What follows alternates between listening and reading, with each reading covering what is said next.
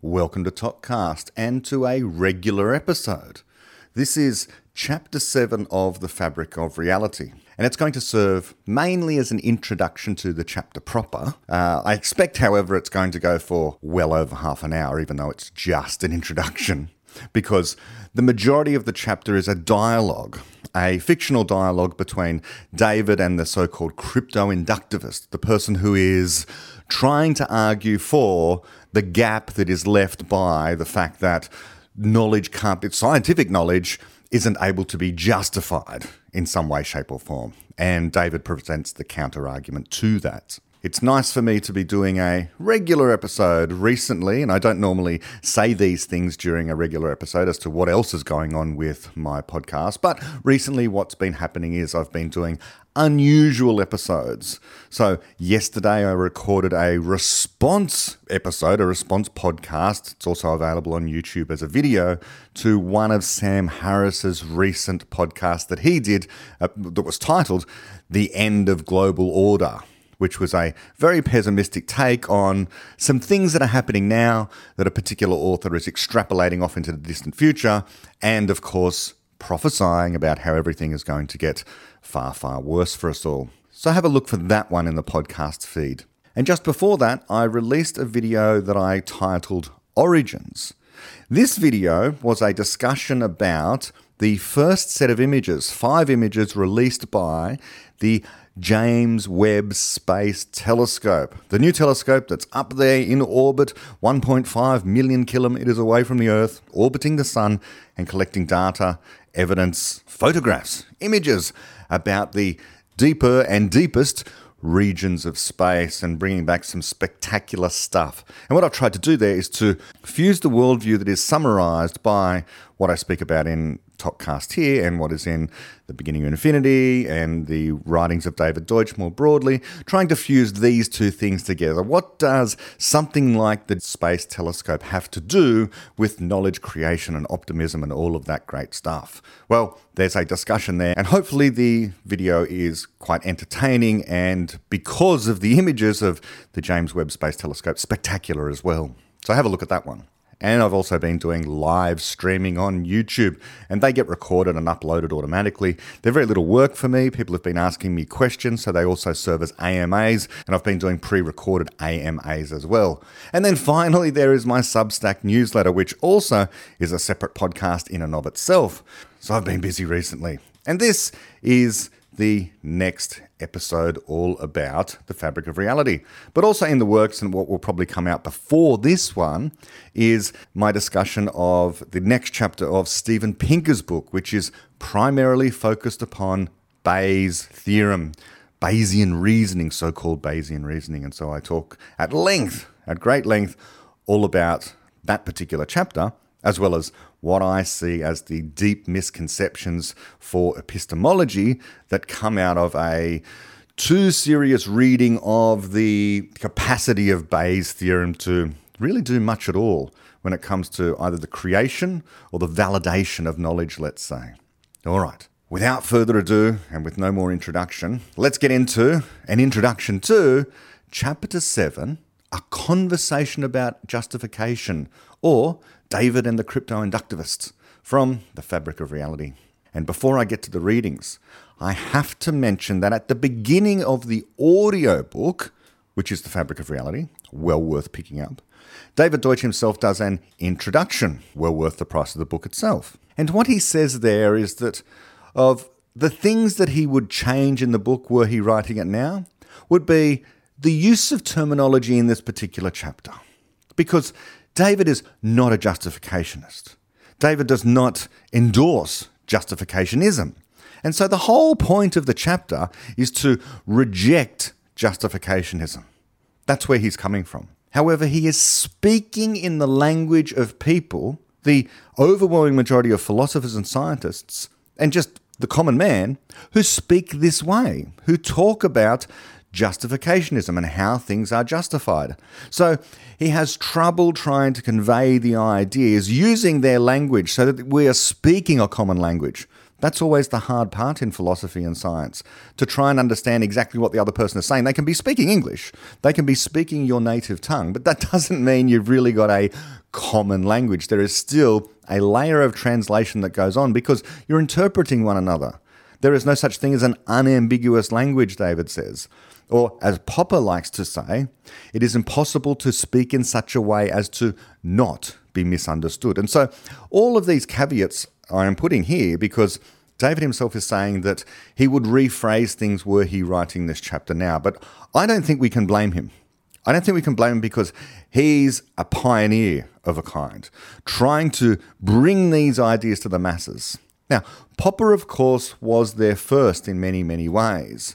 But even Popper, you can see, if you go to his first major work, which was called The Logic of Scientific Discovery, it's the one book that I typically do not recommend to people because it's long, it's interesting if you're interested in the philosophy of science, but it's highly technical, it's laborious, and it is, in particular, written in the language of philosophers of his era.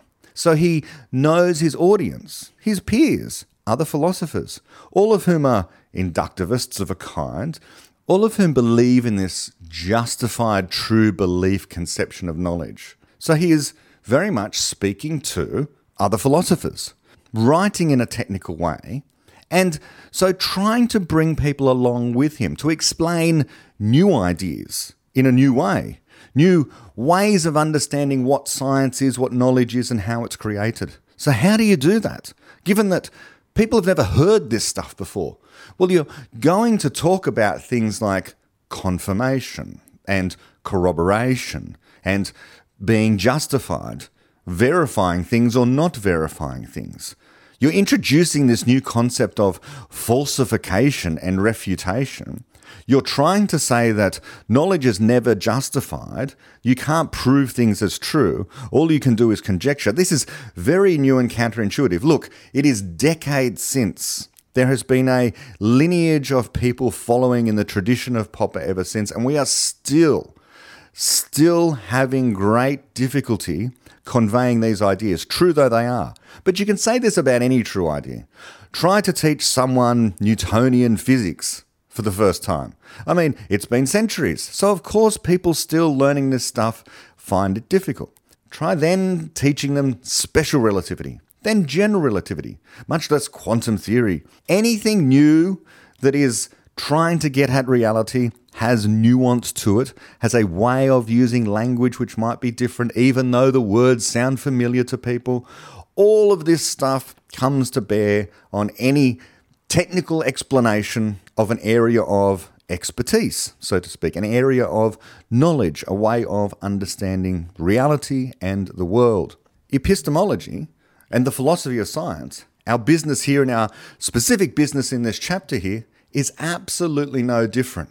Except that maybe it's more difficult still, because at least when people go into something like learning areas of physics, like learning areas of general relativity, let's say, their mind is really open because they think, well, this stuff works. We know that there's technology out there based upon this. So I am willing to grant certain assumptions just so I can move forward and understand the thing as a whole so that then when I finally get to the point where I say I understand it, I can look back and realize all the misconceptions I had. This is often not the way in which people approach things like epistemology, in my experience. Someone will say they're interested in epistemology, interested in having the discussion about Popper's ideas or David Deutsch's ideas, but they go into the discussion thinking, but I already know how knowledge works. I know that I can be certain of particular things. I know that you can be justified, that you can prove things, that the evidence shows some particular thing happens to be true, that there is a matter of fact about the science which is settled. All of that stuff is baggage that people accumulate through their schooling and education. And so then when you try to present them with the ideas that much of that is completely and utterly misconceived, you have great difficulty. Whereas someone coming to something like general relativity has no preconceived notions, or insofar as they do, they understand all of these physicists, they're experts out there, and they all agree that general relativity is the explanation of gravity. So let me also gain that knowledge, and I'm willing to go along for the ride to try and understand it. Not so with epistemology to the same extent, because philosophers, broadly speaking, don't agree with Popper. And because they don't agree with Popper, why should I? if this Brett Hall fellow or David Deutsch uh, uh, are telling me that this is the way in which knowledge is created, but they are a slim minority view amongst the intellectual community, why should they be trusted over anyone else? And again, even that is the wrong question. Because we don't think that trust is actually a way in which you assess the validity of ideas. We don't judge the source of an idea. We instead try to error correct. It's a whole worldview, it's a particular epistemology, it's a way of understanding stuff and creating knowledge. And so, this is the hill we have to climb. And this is the hill we're about to climb today. So, in saying all that, that now is an introduction to David Deutsch's introduction to the fabric of reality in the audiobook, where he says that he regrets using the word justification and justified so often, particularly in this chapter. Now, I readily forgive him for this because I think that again he is meeting the opponents halfway. That pedagogically speaking, in terms of trying to help people learn these ideas, you have to bring them with you by granting the words that they're using. As we say, there's no such thing as an unambiguous language. Now, writing today, uh, in light of what was written back then with the fabric of reality, the fabric of reality was like a step required in order to bring us to the point where we could understand the beginning of infinity. And so this was the first step for many, many people of taking them out of their slumber of thinking justified true belief, for example, is the way in which knowledge works. And that induction is required in order to somehow or other give us confidence in the theories of science. Or that induction indeed is able to generate theories of science, all of which is misconceived. But you have to start somewhere. And so people are typically starting at that point. And so, chapter 7 here is going to use those words, the terms of the people who have the misconceptions, the traditional view. And I think the way in which to interpret this is David is holding your hand and bringing you along through the mire of misconception, but sometimes has to use the words of those people who endorse the false theories, because that's almost everyone. Here, I want to sort of give props to Wittgenstein, which I don't often do, but it's a it's a way of thinking about areas of philosophy that I think are useful. What he said, what Wittgenstein said, Ludwig Wittgenstein said of his own philosophy, because his basic thesis was philosophy as a discipline is useless, that it doesn't contribute anything to knowledge. All you need is things like mathematics and science, and philosophy itself doesn't actually solve any problems. And this was a great schism between the people who follow Wittgenstein and the people who follow Popper. Popper thinks there are genuine philosophical problems. Wittgenstein thinks it's all word games. So there is this deep conflict between these two ideas. And then, of course, people would object to Wittgenstein and say, well, hold on, you are doing philosophy. How can you say all of philosophy is useless? And he granted it, and he had a very clever way of granting it. He said his own philosophy is kind of like a ladder, a ladder that you use to climb out of a deep well, the well being philosophy. Once you've climbed out of the well using the ladder, you can do away with the ladder. You no longer have any need for the ladder. So once you've understood his philosophy, you understand that all of philosophy, including his own, is completely useless. So get on with your life and just do science. Now, I disagree with all of that, quite obviously. People who don't think that philosophy is important are liable to say things like, well, the evidence shows incontrovertibly X. You can't debate the science because the evidence shows. Not realizing that, for example, evidence needs to be interpreted. And that's not a matter of science, that's a matter of philosophy. The, the claim that evidence needs to, interp- to be interpreted, that evidence doesn't speak for itself, but rather many scientists and others who reject the importance of philosophy will make claims like this that all you need to do is to extrapolate the data and then you've got a trend and you're doing science. That's not science. Science is about explanation. But that claim that science about is about explanation is itself philosophical. So we have a problem in philosophy. Popper was right. Is science about just predicting stuff? Is that all it's about? Or is it about explanation? That's a philosophical problem. The solution is it's about explanation because you can't make predictions without explanations anyway. So anyone who's making the opposite case is already trying to pull them up um, themselves up by their bootstraps and they have no bootstraps because there is no way of predicting stuff without a pre-existing explanation. Okay, but that's beside the point. Popper wins the argument, but Wittgenstein had a good quip. Use certain philosophies to climb out of the well. And so, what I want to say here is that with chapter 7, it's kind of like a ladder to be used to climb out of the well of justificationism. And so the rungs of the ladder will now and again include the word justified and justification. And David objects to it. So already we can concede David agrees that he, he, he said he would avoid the use of these words. And so I'm going to highlight some uses of the word where I think you could get away with it, and other areas where I think you might not want to get away with it, where you'd want to say something different, or the word justified is simply superfluous. You can just do away with it. But what David says in the audiobook in the introduction is words to the effect that you need to interpret in this chapter the use of the word justified as kind of a moral or methodological claim about what should be done. In other words, a normative claim. So if something is justified, it's not justifying something as true or justifying something as probably true. That's the error of justificationism. But when David says in this chapter that something is justified, what he means is that you should use the best explanation. Should. Okay, should. You're justified in using the best explanation. And that's a reasonable use of the word justified. The whole chapter is about this idea that there are these two people on the top of the Eiffel Tower, David and the crypto inductivist, and they're having this debate about why one shouldn't jump off the Eiffel Tower. After all, if you can't justify as true the theory that if you do jump off, you're going to hit the ground, okay, general relativity or Newtonian gravity or whatever else that allows you to make that prediction. If you're not justified in thinking it's true, then there's no reason not to jump off and just think you're going to float to the ground. Isn't that the way that science works? Well, no, it's not. You're justified in not jumping off the Eiffel Tower because the best explanation is theories of gravity that we have that predict you're going to hit the ground. Not justified as true, but justified in following the best explanation. What's the alternative? Not follow the best explanation? And in fact, follow a bad explanation like you're going to float to the ground. There's no explanation there. What is the mechanism that would allow you to float to the ground? We don't need to justify as true the idea that if you jump, you're going to fall to the ground. It's not 100% absolutely certain, uh, wh- whatever level of confidence you want to put on this thing, that if you jump off the Eiffel Tower, you're going to hit the ground.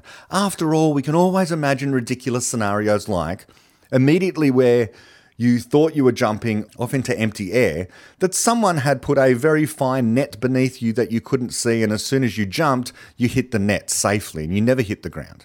There could be all sorts of reasons of extremely low likelihood that you can imagine that would mean that you didn't hit the ground. So it's not absolutely certain.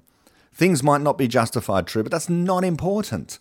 All of these exceptions to the reasons why you wouldn't hit the ground are completely able to be ignored because you have a best good explanation, general relativity, that predicts anything leaping off the Eiffel Tower is going to accelerate at 9.8 meters per second squared towards the ground. Or in fact, not accelerate, it's general relativity, but you get my meaning. You're going to hit the ground. The ground and you are going to come into contact. You're going to be dead. Are you justified in thinking that's true? No. Are you justified in relying upon the best explanation? Yes. So that's the way in which we're going to understand the word justified here. Now, all of that is extremely technical, inside baseball to some extent, epistemology. These are debates within uh, Popperian circles that have been had about the use of particular words. But why we're getting hung up on words, I don't know. That's very Wittgensteinian. Okay, we can just explain the ideas, explain the ideas without worrying too much about what words people use, because all words have ambiguity, as we've already said. You know, it, it reminds me a little, one more final thing, reminds me a little of this word conjecture or guess. All knowledge is conjectural. And so we say it's being guessed, which is true. From what we understand now about Popperian epistemology, knowledge is conjectural. But every single claim that you can make is a guess as well. So, what makes the difference between a conjecture like general relativity or evolution by natural selection or uh, the movement of tectonic plates or how quasars work or what the ultimate cause of the COVID 19 virus was? Whatever the conjectures are that are out there, they don't all stand on equal footing. The conjecture that the curvature of space time is what is the explanation of gravity and gives the illusion of a force of gravity is conjectural. It's a guess.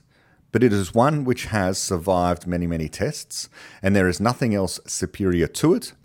Other rivals have been refuted. It's the only one left standing. Currently, all experimental evidence is consistent with it. That doesn't prove it true, but it means it can do something that no other rival has been able to do. But we still call it conjectural knowledge. It's a conjecture, it's a guess. But this word guess clearly is labeling something like that, as well as something like Newton's theory of gravity, which is already known to be false and has been refuted by Eddington's experiment. And of course, not merely Eddington's experiment, but any number of things that can only be explained these days by general relativity. Well, in fact, of course, gravity can only be explained, properly conceived, by general relativity. So there's that.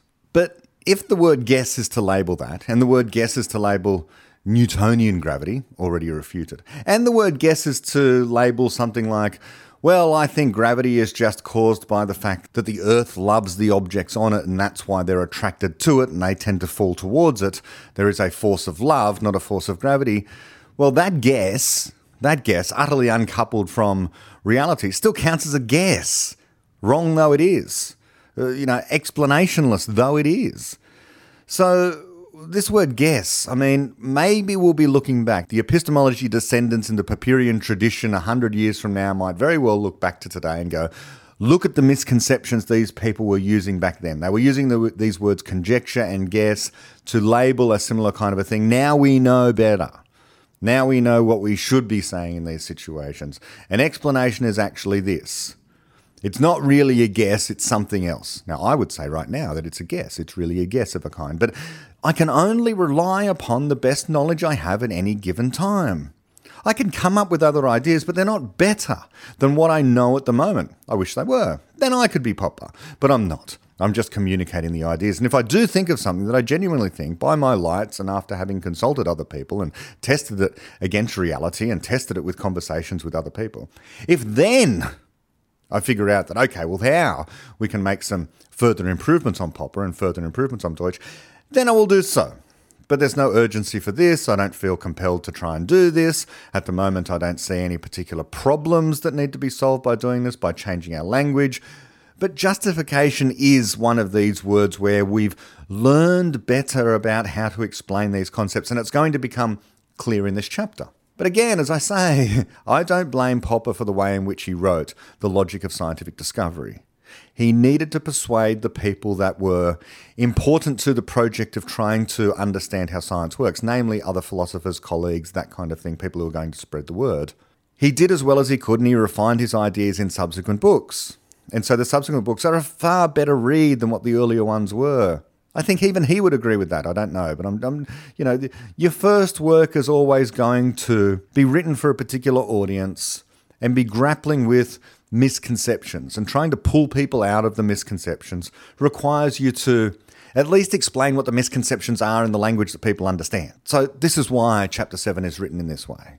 And looked at through the lens of the beginning of infinity, which only exists because of the fabric of reality, we can see that there are subtle differences and ways of expressing things that only in light of the beginning of infinity does the fabric of reality look in this sense, dated in terms of the terminology, but not the central ideas. So that's a long preamble. Now I'm going to get into the reading. David begins the chapter with a quote from Karl Popper. And Karl Popper said, quote, I think that I have solved a major philosophical problem the problem of induction. End quote. Let's begin with David. David says, quote, As I explained in the preface, This book is not primarily a defense of the fundamental theories of the four main strands, it is an investigation of what those theories say and what sorts of reality they describe.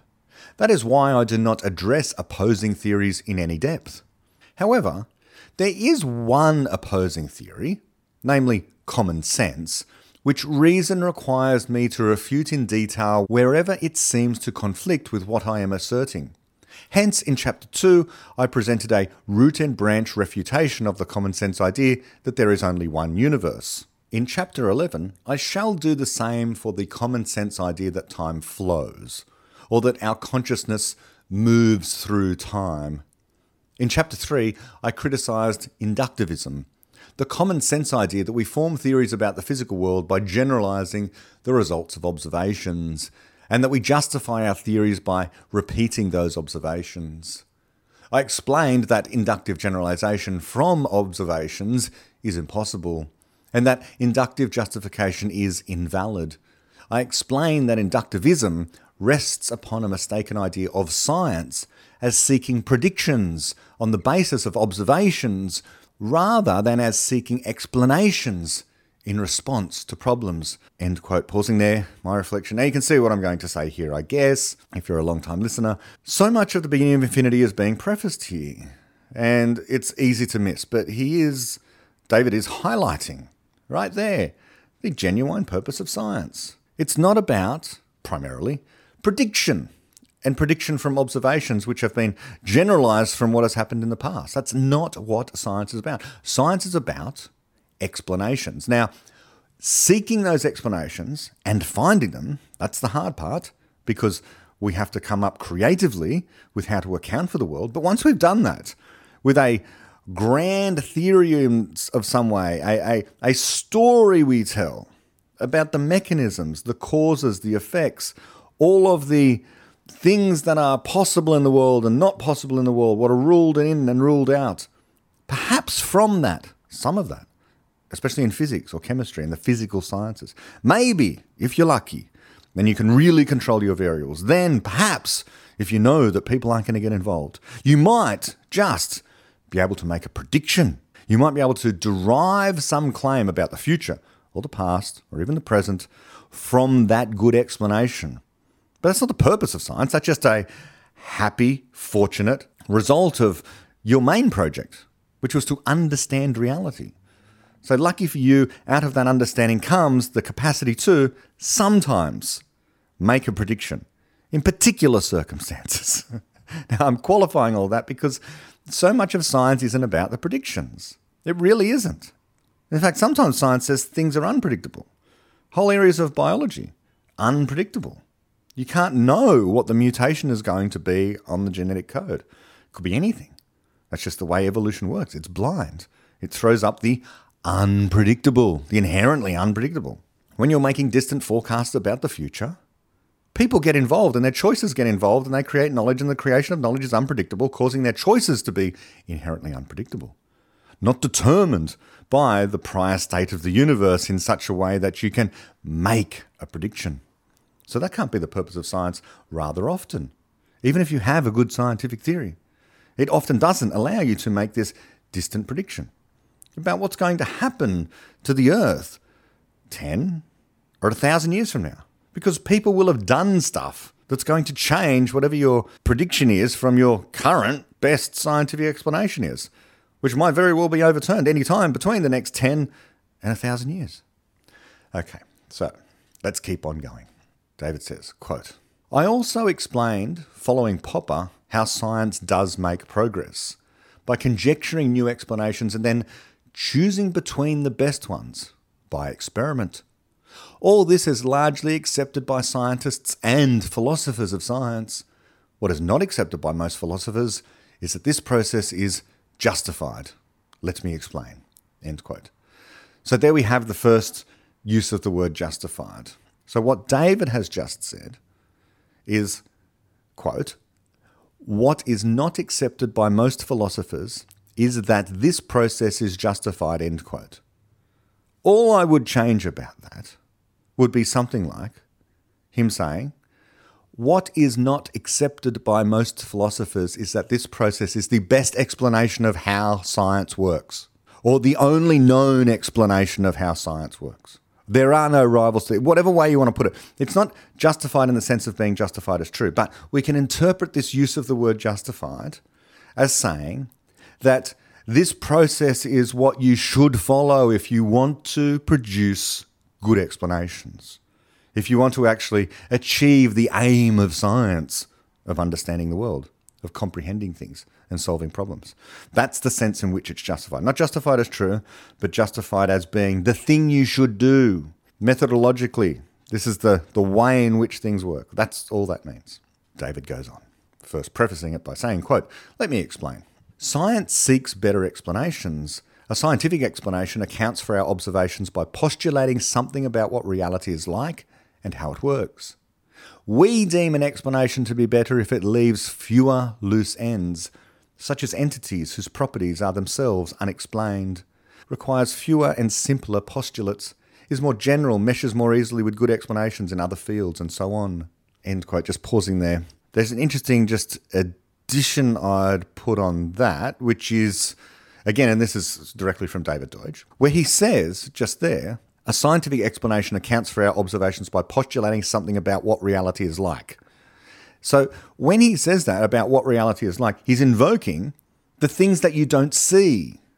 So what reality is like usually includes a whole bunch of unseen phenomena. And the way in which you can determine which of the unseen phenomena is real or not is by the scene, the scene of your observations. You look at what's going on in the, with the sun, you take measurements of the amount of light, you figure out how fast the Earth is going around the sun, that tells you about the mass of the sun. You can tell the rate at which energy is being produced from the sun, given its mass, and you constrain what processes could possibly be causing this amount of energy. And you rule out something like, well, it's chemical burning, it's combustion, which is the only other fire that we know of. And you say, well, we've got to come up with something better. And eventually you end up with nuclear fusion. Nuclear fusion reactions have to be powering that sun. You can't see the nuclear fusion reactions. Impossible. Number one, they're so far away. They're deep in the core of the sun. Nothing could actually get there. They involve the nuclei of hydrogen atoms, the smallest uh, nuclei of all, single protons being bashed together to form helium. That can't be seen. It's the unseen. But it's something we're postulating something about what reality is like. Reality is like that. That's what's really going on inside of the sun to some approximation. Are there things, are there mysteries there? Are there going to be problems that arise with that? I would say no doubt there will be. Eventually, an observation from the sun will be inconsistent with something we know about the rate of reactions. Who knows? Maybe in the center there's more than merely hydrogen going on there. Maybe there's something else. I don't know. Maybe the triple alpha process actually begins much earlier. Okay, this is getting to the technical astrophysical details. Who knows what could be found? But I would be far more surprised were nothing found over the next century with respect to what we understand about solar nuclear physics, solar nuclear stellar nucleosynthesis, than if there were not something found. I'd be far more surprised were something not found than if something was found, something new was found, an observation inconsistent with that theory that I just gave you about what's going on in the sun with the fusion, the PP chain, the so called PP chain, the proton protons being bashed together to make helium, or the CNO cycle, where carbon, nitrogen, oxygen are used to do basically the same thing, the outcome being uh, helium being produced from protons being fused together. I can readily imagine someone coming along and overturning Fred Hoyle's, you know, the conception of how all of this stuff works, which has remained relatively unchanged for decades. So I'd be surprised if that stands in exactly the same form for, for centuries. I would expect that someone clever will find wrinkles with it, errors with it, big or small. Okay, Let's keep on going. David writes, quote, But why should a better explanation be what we always assume it to be in practice, namely, the token of a truer theory? why, for that matter, should a downright bad explanation, one which has none of the above attributes, say, necessarily be false? There is indeed no logically necessary connection between truth and explanatory power. A bad explanation, such as solipsism, may be true. Even the best and truest available theory may make a false prediction in particular cases, and those might be the very cases in which we rely on the theory. No valid form of reasoning can logically rule out such possibilities or even prove them unlikely. But in that case, what justifies our relying on our best explanations as guides to practical decision making? More generally, whatever criteria we use to judge scientific theories, how could the fact that a theory satisfied those criteria today possibly imply anything about what will happen if we rely on the theory tomorrow? End quote. Yeah, so we, we don't prove as true things in science. We tend not to prove things at all. That's not the metric we're explaining stuff. Bad explanations are to a penny, something like solipsism, the idea that maybe only you exist and you're just dreaming everything into reality. Maybe that's true. It's a bad explanation because it can be infinitely varied in subtle ways. Maybe it's just you and your best friend that are dreaming everything into reality. Maybe it's everyone on earth dreaming everything into reality. Everyone but one person dreaming everything into reality. You can infinitely vary this, okay? It's a it's a single computer. It's two computers. It's one computer inside of another computer simulating the universe. It's an infinite number of computers. It gets a countably infinite number of computers. It's an uncountably infinite number of computers. Name your solipsistic idea that base reality is different to just realism. Physical reality exists. Okay, we're being deceived by the, the demon.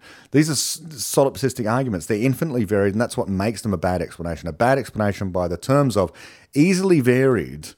Swap out one computer for 10 computers if we're all living in a simulation. Who cares? It doesn't make any difference. But it makes a huge difference to the good explanation of, for example, the sun is producing the energy that it does by fusion power, and that particular reaction that's going on is typically regarded as a majority of PP chain reactions hydrogen nuclei directly colliding with hydrogen nuclei to produce heavier forms of hydrogen and eventually ending up with helium 4 nuclei, which eventually is the only product left. Once all the hydrogen is consumed, then the sun expands and the core heats up, and you end up with a triple, triple alpha reaction in a reaction of something called the helium flash, and so on it goes. There's a good explanation. I can't swap out protons for electrons in that situation. I can't change the hydrogen for carbon. I can't change the helium for nitrogen. This is a hard to vary explanation. I can't say there's more than the required number of protons in the PP chain to produce the reaction required. I can't say it's fission rather than fusion. Hard to vary. Every single component of the good explanation serves a purpose, unlike solipsism, where no particular version is a good explanation. No particular version is a good explanation. It's all the same, whether you're dreaming stuff into reality, or the demon is deceiving you, or it's a simulation, or you're stuck in a cave, whatever it happens to be, these are bad explanations, easily varied. And that's, that's what we got from the beginning of infinity. And what you can see here, it's already there in seed form in the fabric of reality. But here David is wondering, well, well, his opponents rather are wondering, wondering, asking the question, if we can't justify the theory true today, how can we possibly rely on it tomorrow? If we don't know it's true today, why should you rely on this thing tomorrow? I think it's just a silly question, but that's what philosophers ask, and they still ask it today. And this is what Bayesians are worried about, and various other people. Well, if you don't know it's true, or you're confident it's true, or you think it's probably true, for what possible reason could you rely on this theory? You have to have a reason for justifying the theory as true it actually never comes up in real life science, right? You either have an explanation or you don't. And rather often, if you're doing real science, if you're solving problems, you don't have an explanation. That's your whole problem to begin with. You've got to come up with an explanation. And once you come up with one, you're not going to justify it as true. You're going to test it. And it survives the test where you've got nothing else to fall back on. You better use that theory in order to continue to solve problems, or you've got nothing. But as for justifying as true, this is philosophical navel gazing. It, it, it doesn't solve any problem to, to go down this road, uh, taking up too much intellectual energy to even discuss the problem. But some people need to be pulled out of it. I want to save the potential philosophers and philosophers now and scientists now who are wasting their time writing books and delivering lectures and trying to educate people and teaching cohorts of students about this rubbish because it's a waste of brain power when they could be doing other stuff. Doing important stuff, solving actual problems rather than learning misconceptions. It really is for a Popperian who understands how knowledge is created. It really is like generation upon generation of people being taught creationism when you know Darwinism is out there, neo Darwinism is out there. That's what it's like. So why wouldn't you do something? Why, why was Darwin and Haldane so animated about trying to persuade people of evolution by natural selection? Why was it important to people to try and win that argument, to explain stuff? Because people were wasting their time. Problems needed to be solved. There was important biology to be done. And if people are wasting their time trying to better understand how creationism could work by, by inventing variations of it, like intelligent design, the, the, the, real biologists know that this is all completely misconceived and a waste of intellectual power, a waste of humanity. And in the same way, we want to save people from inductivism and versions of it, like the modern intelligent design version called Bayesian epistemology. We want to save them from it because if only they took all of that energy and effort and put it into genuine creation of knowledge which is optimistic and conjectural and allows for the open ended stream of knowledge creation so that we can become the hub in the universe where the beginning of infinity really begins, as David Deutsch explains, then we need to help people learn this stuff, persuade them that their present worldview is mired in misconception and they're being held back. That's the other thing. You don't want people to be held back, to be perpetually confused, not understanding why things aren't working, and rejecting Popper out of hand because there are so many people out there, prominent people out there, who just detest the philosopher for reasons that still escape people. Possibly because Popper didn't like academic philosophy and philosophers. He didn't have kind things to say at times about uh, the, the entire project that they were engaged in because it was a waste of time. As I'm speaking now, it doesn't sound kind. But what else can you do when you just see children, young students, university people being indoctrinated with the wrong ideas? It's exactly like the feeling rationalist people have when they say that it's a waste of intellectual power for so many people to be taught creationism young earth creationism. Yeah, it is. They, they should learn something better.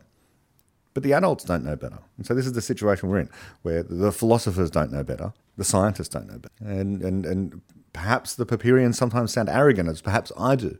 We've got the answers. But we do. What else can you do? How else can you behave when you have the answers. Uh, I think generally we're, we're, we're, pretty kind, fun people, by the way, when we do explain this stuff.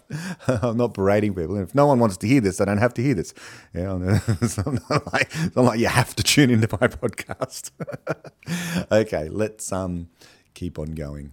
David is wondering, you know, how can we rely on the theory tomorrow if the theory today isn't justified? He says, quote, this is the modern form of the problem of induction most philosophers are now content with Popper's contention that new theories are not inferred from anything, but are merely hypotheses. They also accept that scientific progress is made through conjectures and refutations, as described in Chapter 3, and that theories are accepted when their rivals are refuted, and not by virtue of numerous confirming instances. They accept that the knowledge obtained in this way tends, in the event, to be reliable. The problem is they do not see why it should be. Traditional inductivists tried to formulate a principle of induction, which said that confirming instances made a theory more likely, or that the future will resemble the past, or some such statement. They also tried to formulate an inductive scientific methodology, laying down rules for what sorts of inferences one could validly draw from data. They all failed for the reasons I have explained. But even if they had succeeded in the sense of constructing a scheme that could be followed successfully to create scientific knowledge, this would not have solved the problem of induction as it is nowadays understood. For in that case, induction would simply be another way of choosing theories, and the problem would remain of why those theories should be a reliable basis for action. In other words, Philosophers who worry about this problem of induction are not inductivists in the old fashioned sense. They do not try to obtain or justify any theories inductively. They do not expect the sky to fall in, but they do not know how to justify that expectation. End quote. Yes, and so modern day Bayesians who I encounter, uh, they, they do tend to accept this idea that you can refute theories. Now, I still don't understand how, and you speak to them, and of course, number one, they're typically not using Bayes' theorem. That's the first thing. Uh, insofar as they are, that is the very rare exception to the rule. People will call themselves Bayesians, but never actually employ Bayes' theorem in assessing, uh, actually calculating the probability or likelihood of a particular theory. But insofar as they do, they accept that a refutation takes the probability of the truth of the theory to zero. I don't know how that happens. I don't think they do either, but they, they accept refutation. But they do think that confirming instances are a thing, that the more often you observe something happening, the more confident you can be. Uh, that seems to be common sense to them. And maybe it is common sense to a certain person. You know, you see something happen three times in a row, four times in a row, five times in a row, well, then you should expect it. It's the sun rising kind of thing.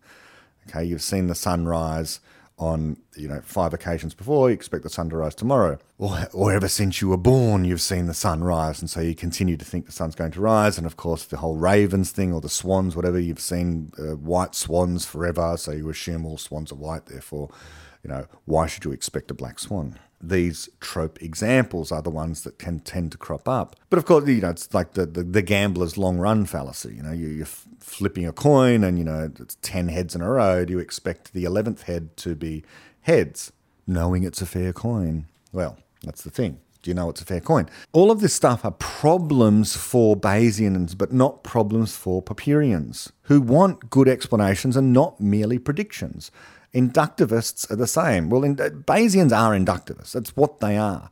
They seek predictions, that they see that the purpose of science is about being able to make a prediction. They're looking at observations, they're focused on observations, on the evidence, on trying to confirm the evidence as being true or probably true, indicating a trend that is likely more or less, and therefore whether the trend can continue, and therefore they've got graphs, and it all looks very scientific. When you speak to Bayesians and when you look at their presentations, they have lovely graphs, lots of data, and, and, and so they can they, they're, they're ruling things in and out on the basis of confidence, number of observations, so on and so forth. But in real life science, what we're looking for is creative conjectures, grand explanations, hard to come by, accounts of the world, stories we tell when I say story, I don't mean fictional story. I mean a word, words in natural language that invoke things that really exist out there in reality, the, the causal links between them,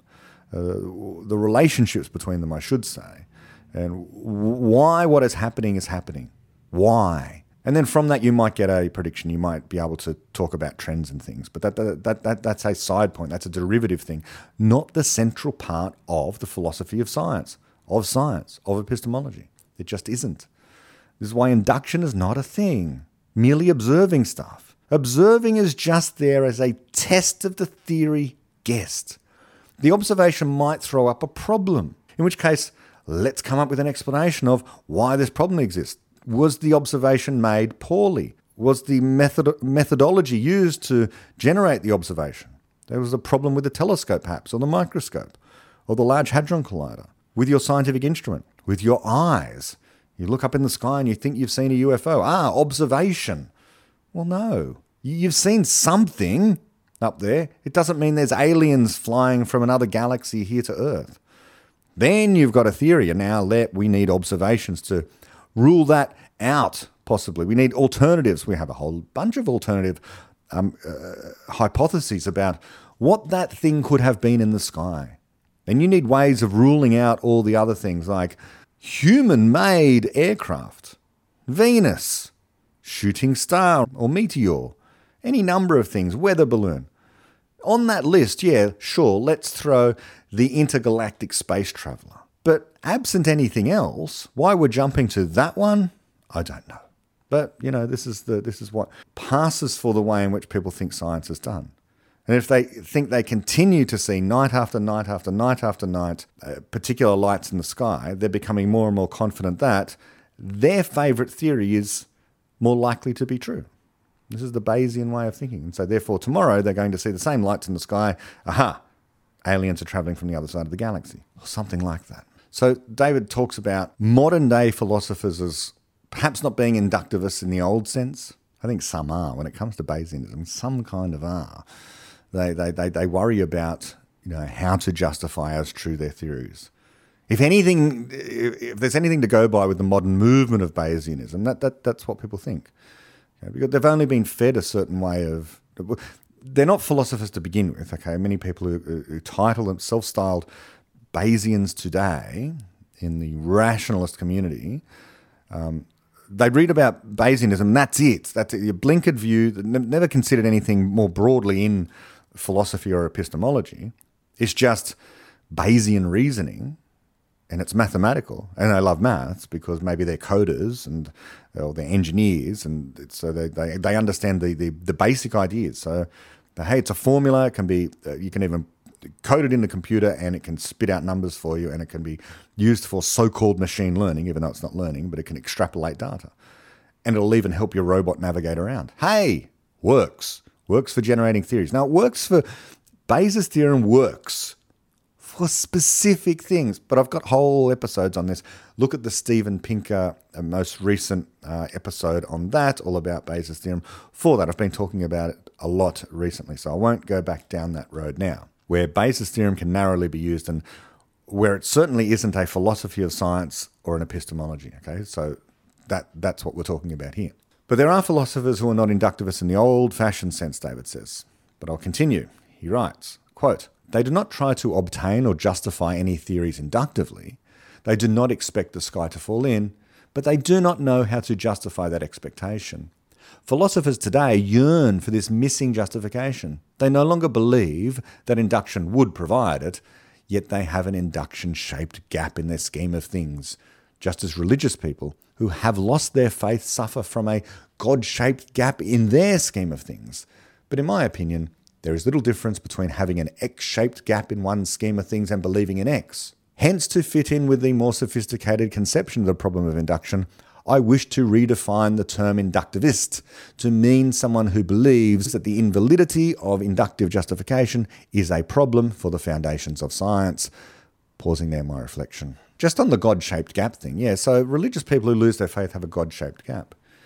You see this all the time, especially in morality say something controversial here, altruism and this idea of collectivism, it's a tribal idea. So religions inherited this idea that the tribe is more important than the individual. obviously, that was a thing in the tribe. Religions took it on, and then whole political movements have taken it on. Now, atheists who reject religion, kind of. Atheists, we should say, who reject God, and then think of themselves as very rational people, because they've rejected God, tend not to reject many, many of the tenets of religion. Now, of course, they might become political activists and say, well, I hate the Catholic Church, for example, and I am very pro abortion, let's say. So clearly, I'm not a religious thinker. But many, many of these people will hold high this notion of altruism, self sacrifice, where does the concept of self sacrifice being a virtue come from? Altruism is not generosity. I've written blog posts about this and podcasts about this before. People who reject God and reject mainstream religion, and by the way, I don't regard myself as a religious person, but I understand the fraught errors in simply rejecting religion and having nothing to replace it with. Because if you reject God, and you reject mainstream religion, especially the one in which you were raised from mother's knee, and you have nothing to replace it with, it will be filled by everything that was in that religion and it will become a political ideology. For example, Christianity well teaches that the ultimate person is Jesus Christ. He sacrificed his life for the rest of humanity. That was the greatest thing that could have been done. He was altruistic. He spoke of altruism give up your wealth and follow him. This is the ideal. that we are supposed to strive for. And many, many atheist people still endorse the lessons. They might reject God, reject that Jesus performed miracles, reject that Jesus is the Son of God, or perhaps even reject that Jesus ever existed. But insofar as he had wisdom there, they still read wisdom into the New Testament of that kind. Namely, sacrifice yourself. Don't merely be generous, give and give and give until it hurts a little. The best thing you can do is to have your life set up so that it is for the service of others. Again, I am not saying don't be generous. I am not saying don't be kind and compassionate. You should be generous, kind, and compassionate. Absolutely. Some of the most wonderful experiences people can have in life is helping others. Absolutely. But what Christianity does in particular is it goes a step further. It says, yeah, do all that, but continue to do it until it hurts. Continue to do it until a little blood is drawn, until you begin to suffer a little. It's in the suffering that you actually find true virtue and your true calling. Now, Buddhism speaks that, you know, all life is suffering, which I disagree with. I think that suffering is just a problem that can be solved. And Christianity says, if you suffer, this is great. It's your cross to bear. You should be seeking the cross to bear. You should be suffering. You should be sacrificing yourself for others. If you've got a million dollars to give away, don't invest it in a company. That's not going to do the greatest good. Give it away. Give it to a charity where it will absolutely help people. Now, do I am I arguing against charity? No. What I'm saying is it's not evil to invest that million dollars. And I'm not saying it's better to put it into charity. Give it to charity if you want. Yeah, absolutely, you're going to help people in particular charities. You could invest it in a company like Apple, which is going to produce even better iPhones that are going to help millions and millions of people be lifted out of poverty. That's literally what happens with technology. And you would be a part of that if you invest in some corporations. Giving it away to poor people now is also going to help them. Yeah, absolutely. But why? A Christian, for example, would say, no, absolutely. The only way of helping people, the only way, is to give it to charity because that's going to hurt you. You're not going to earn anything from that except a good feeling. But investing money, well, you're going to make a profit. You'll also feel good. And in fact, you're not supposed to feel good if you do that, by the way. If you invest in a company that does really well, you're not supposed to feel good and virtuous. You're not supposed to. You're supposed to feel a little bit guilty.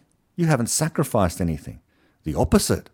But why shouldn't you feel good if the company you invest in does well? and is selling products to people and giving services to people, lifting the entire state of civilization to a higher level of flourishing. That's a great thing. That's a virtuous thing. People have a God shaped gap, people have a religion shaped gap. So atheists often just have the morality of Christianity. They endorse almost everything about Christianity except the God bit, except the Jesus bit. Although the example of Jesus they think is good. Yeah?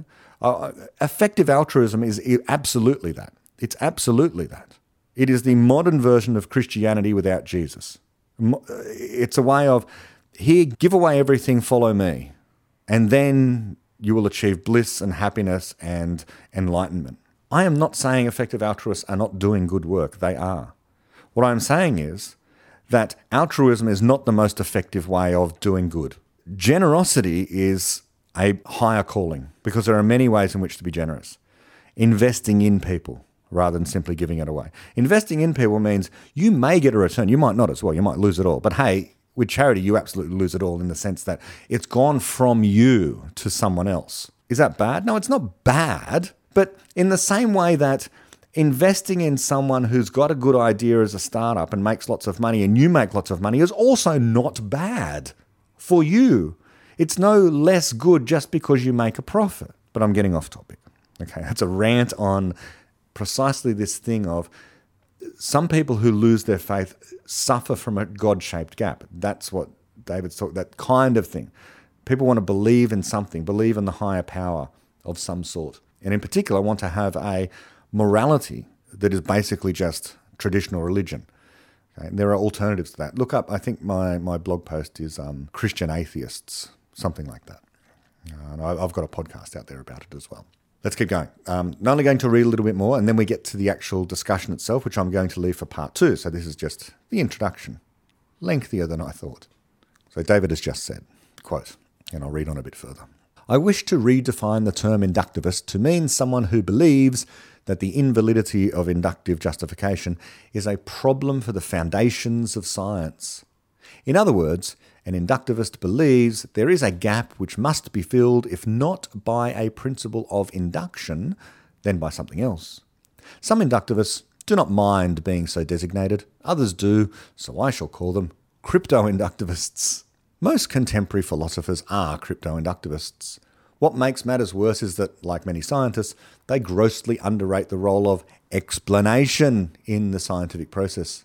So do most Popperian anti inductivists, who are thereby led to deny that there is any such thing as justification, even tentative justification. This opens up a new explanatory gap in their scheme of things.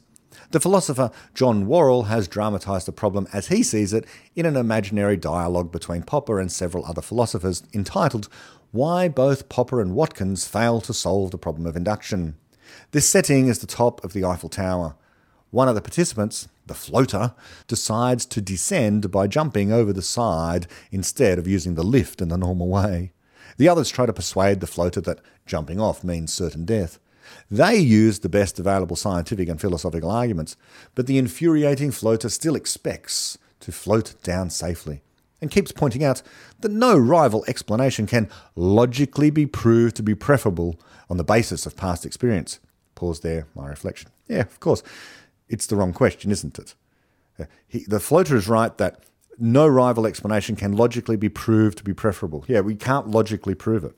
But science isn't about logical proof. And if you're looking for that bar, the bar is so high, you're never going to meet it. What we're after is good explanations. We're after actual knowledge. We're after a situation in which we literally do have no rivals. We've got one explanation. This is the explanation. This is what's going to happen. Is it absolutely certain? No. Is it known to be true? No. Is it probably true? No. It's just the only explanation we have. And if you want to rely on something else, in particular, you want to rely on a bad explanation, that's on you. The rest of us are not going to jump off the Eiffel Tower because we've got a good explanation. It's a very, very good explanation. It's been tested in many, many different ways and many different situations. I am justified in not jumping off, justified in the sense that I should not jump off the Eiffel Tower, and thinking I will not float to the ground, because this best only existing scientific explanation of how gravity works and how masses in a gravitational field behave tells me, enables me to predict I'm going to hit the ground. I'm going to hit the ground uh, in such a way that I'll absolutely be dead. So you, Mr. Floater, can rely on some other explanation, a non explanation, but it doesn't enable you to make a prediction. Your non explanation is just an assertion that you're going to float. It's prediction without explanation, explanationless science. By what mechanism are you going to float down? You have none? I have one that tells me that what happens when you jump off the Eiffel Tower is you fall towards the ground at increasing velocity and you splat and all your bones break and you die. Uh, this is what general relativity tells us. So, what David goes on to say is, quote, I believe that we can justify our expectation the floater would be killed.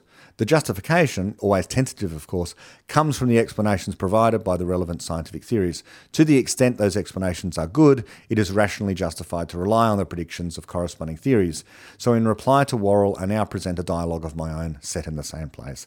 End quote. And I won't begin reading the dialogue now. But that, that last paragraph there is a lot of use of the word justified. And I think we can just do away with it. I think we can just sort of say something along the lines of, we know the floater would be killed. And when I say no, what I mean is tentatively, fallibly, uh, uh, relying upon our best explanation. So I would phrase it something like, I know that the floater would be killed. This claim comes from the explanations provided by the relevant scientific theories. To the extent those explanations are good, it is right to rely on the predictions of the corresponding theories. So, in reply to Worrall and our present dialogue of my own, at no point do I need to talk about justified. At no point do I need to use the word justification. I think David would be the same now because it just introduces some confusion. Not because at that time in 1997 was he ever wrong in saying this, because you need to speak in the language of your opponents if you're if the, you're going to make any headway. Quite often, certainly I've learned this. Uh, unless you're willing to grant certain vocabulary, there's no common ground and they just don't know what you're getting at. So when I try and say, you know, try and explain what knowledge is or what the phrase I know means, well, I have to begin where they are. People will say, oh, but you don't really know that. And so I have to concede that where they're coming from is when they say and they emphasize, no, you don't know that. What they mean is, I am certain that. Okay. And so I will say to them, no, well, no, you can't be certain of that. I'm not certain of it either. Whereas what I really think is, of course, certainty isn't a thing. You can't, there's no such thing as certainty. There's this feeling, right? There's this emotion you think that you label certainty, but even then, that doesn't mean that it's absolutely true.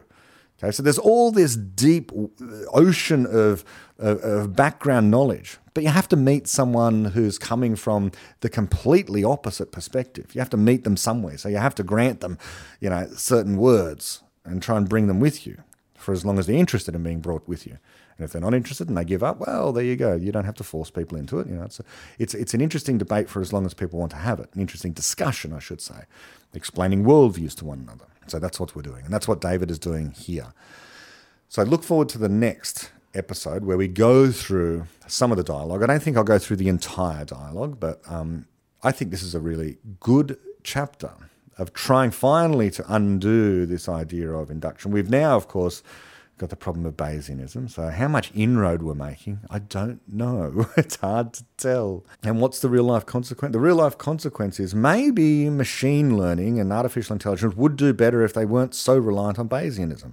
Maybe there are better ways to go. Maybe, you know, even like AGI, obviously, artificial general intelligence, clearly cannot possibly be based on Bayesian inference generation. That's clearly a misconception. We can rule that out. But I don't know enough about just mainstream normal AI to know whether or not doing away with Bayesianism there might be a good idea. Okay, that might be a, a bit of a dead end. There could be better ways of producing so called intelligent systems, just sophisticated computers, that that do a different job of kind of guessing and conjecturing in some way. I don't know how, that's for other people. I do what I do, other people do what they do. But philosophy is important here, epistemology is important here. If we want technology to be better, people have to understand the way knowledge is generated because that's how progress happens. Not merely in the rarefied areas of philosophy and science, but in engineering and technology and just everywhere in life. But that's enough for now. Until next time, bye bye.